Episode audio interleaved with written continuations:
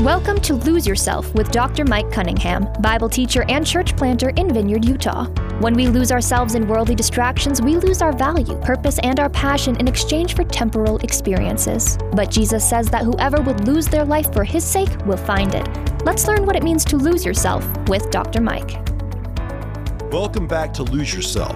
Today's episode, we rejoin our conversation with Ben Neiser, pastor of Mosaic Church in Provo, Utah, on the topic of discipleship.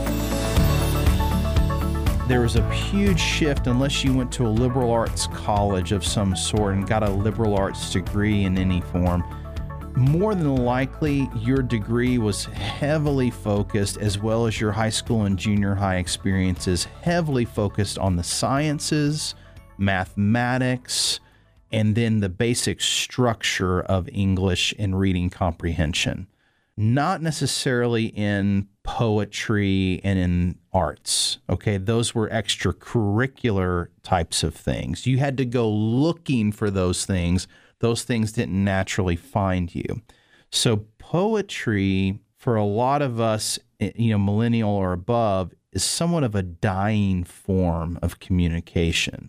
So that's one kind of roadblock that we have when it comes to a, a, book like Isaiah, that with the exception of a couple chapters right in the middle of the book, is all poetry. Every last bit of it is poetic. And what do we do with a book like Isaiah? And we can't just skip over it. You know, it's the most it's the most quoted book from the Old Testament in the New Testament. And so we've got to get into Isaiah on our own time. Um, unless you have the privilege of your pastor is going to preach chapter by chapter, verse by verse through all 66 chapters of Isaiah, you're going to have to get in on on your own, right?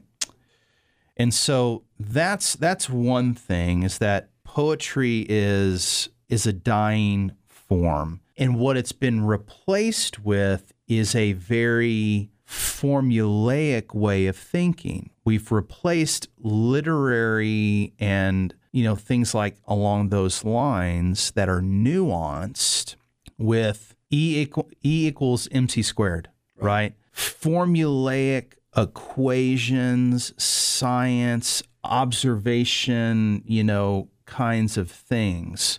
The answer is there, and there's one answer, you know, to it. And so, what we do, unfortunately, now with poetry is we have kind of think we think it away. Right. We we deconstruct it so much that we kind of miss the forest for the trees. Yeah, one prominent Christian scholar once said that in the 20th century, universities went from universities to multiversities, meaning una that God was above the university. It was a quest that your faith actually made your ability to cultivate your talents better, mm-hmm.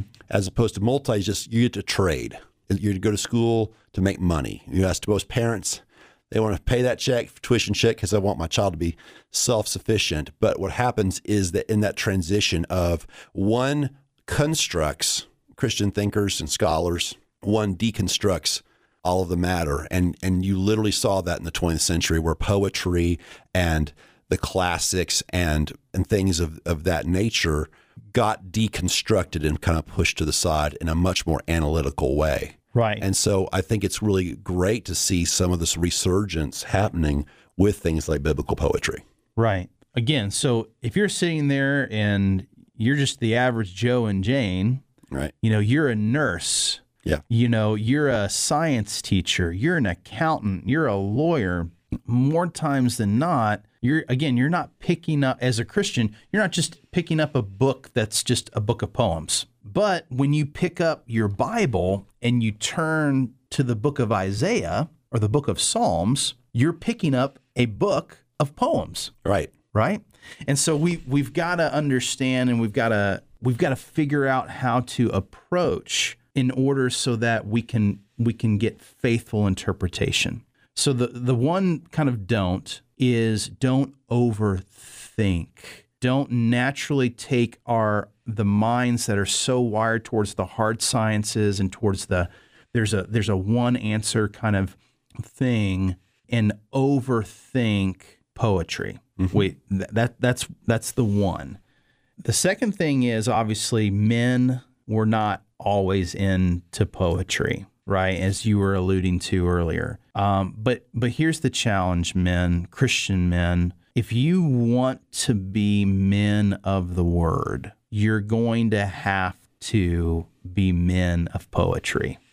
Right. I mean, David, who slays Goliath, wrote a hundred songs. He was a songwriter. He was a poem machine. Isaiah, I mean, some some of the heroes of our faith that we go, these are like manly men, mm-hmm. are writing songs and poems under the inspiration of the Holy Spirit to serve us in the church today. Right. So we've got to pay attention We do.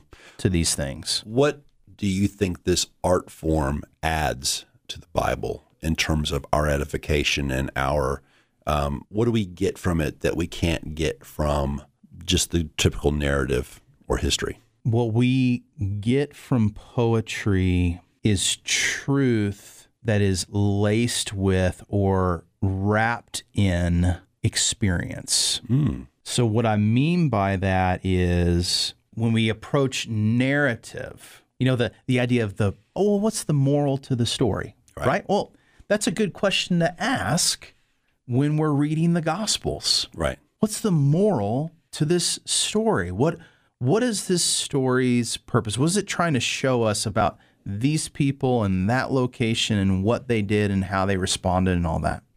When we think about poetry, poetry communicates a truth through an individual experience. So two things again are true there. Don't don't overlook them. There is a truth, there is a singular interpretation that needs to be drawn from in the poem that you're reading in biblical poetry. There is an intent of the author who is writing that poem to communicate a truth. But he doesn't just merely want you to know the truth, he wants you to feel it. Okay?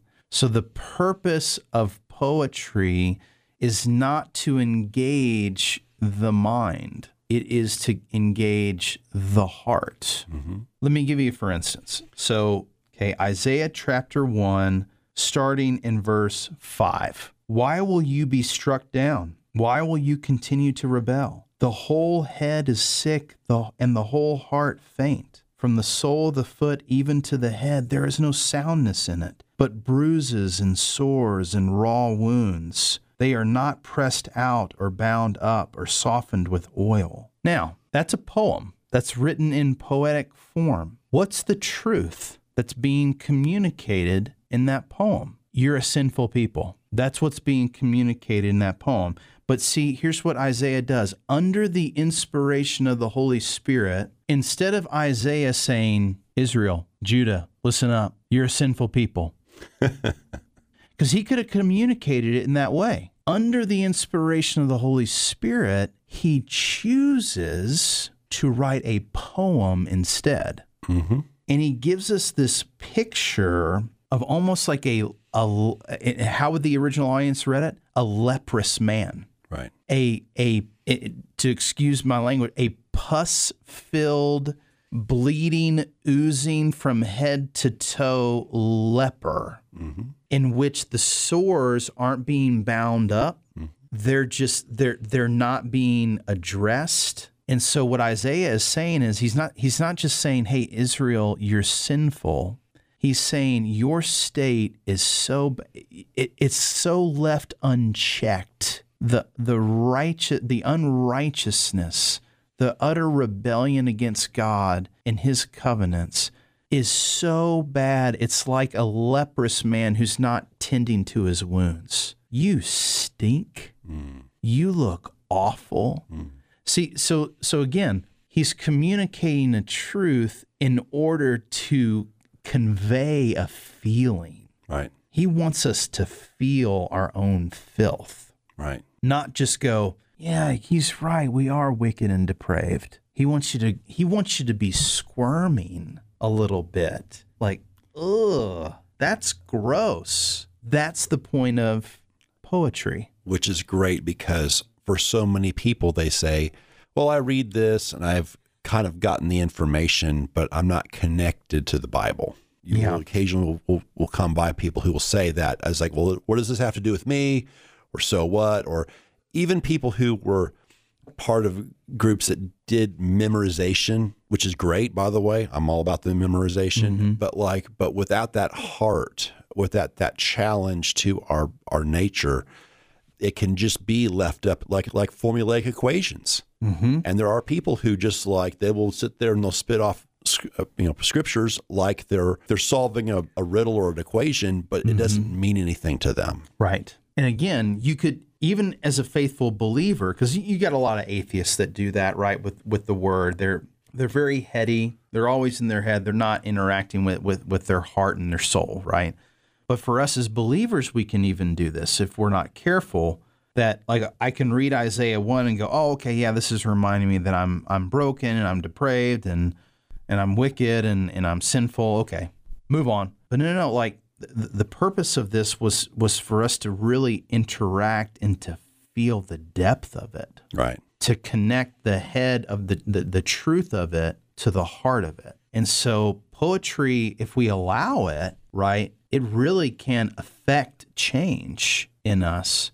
We've got to do the work We do. of of reading this and understanding the authorial intent, understanding the original context, understanding what the truth is that's threaded throughout the whole thing, but then connecting with the experience of it that leads to a heart transformation. I love that. There might be someone out listening today. They're looking for a challenge. They don't really think about the Bible in that way. Mm-hmm. That there is, like you just mentioned earlier, there's the Braveheart elements of that. Yeah. If you want to j- dig into that, or there's the wisdom elements of that. I mean, the poetic elements aren't just beautiful, but they're challenging. And there's people out there listening going, oh, well, maybe I'll take that challenge. Maybe I'll open up those hard scriptures and I'll, I'll kind of wrestle with it and, and see what happens because that passage you just said can communicate a truth in a more powerful way than, like you just said, just saying it. Number two, it kind of sneaks up on you because you're not defensive. You're just reading about this description, and then you kind of have the aha moment, which poetry often does. Yes. And then finally, think if you're able to put yourself in the position of that leper, you're not going to give God a, well, sorry. You're going to understand, you're going to get some self awareness that perhaps you didn't have Mm-hmm. before you read that passage. And you're going to give the proper remorse and rededication that you need Yeah. that draws it out. And so, do you find that our technological minds and our attention spans do not lean in this direction right now? Yes. Yes, for sure. like I see the memes like one one psalm on a card with a usually a pretty background is great, but I hope that would whet someone's appetite to actually read it as opposed the whole thing as opposed to just going oh because again mm-hmm. otherwise these wonderful passages either get ignored or they just get put up on a mantle or on a meme that is going to make us feel sweet for about 10 seconds and then go away. And so there needs to sometimes be a, a more of a rigorous desire to, to get into scripture. We're out of time, but we'll pick up this conversation on our next episode. This has been Lose Yourself. For more information about Mike and his ministry, check out his blog at loseyourself.life. Until next time, make it your ambition to lose yourself to Christ. Lose Yourself is a ministry of Grace Church and Mike Cunningham, and a production of Key Radio.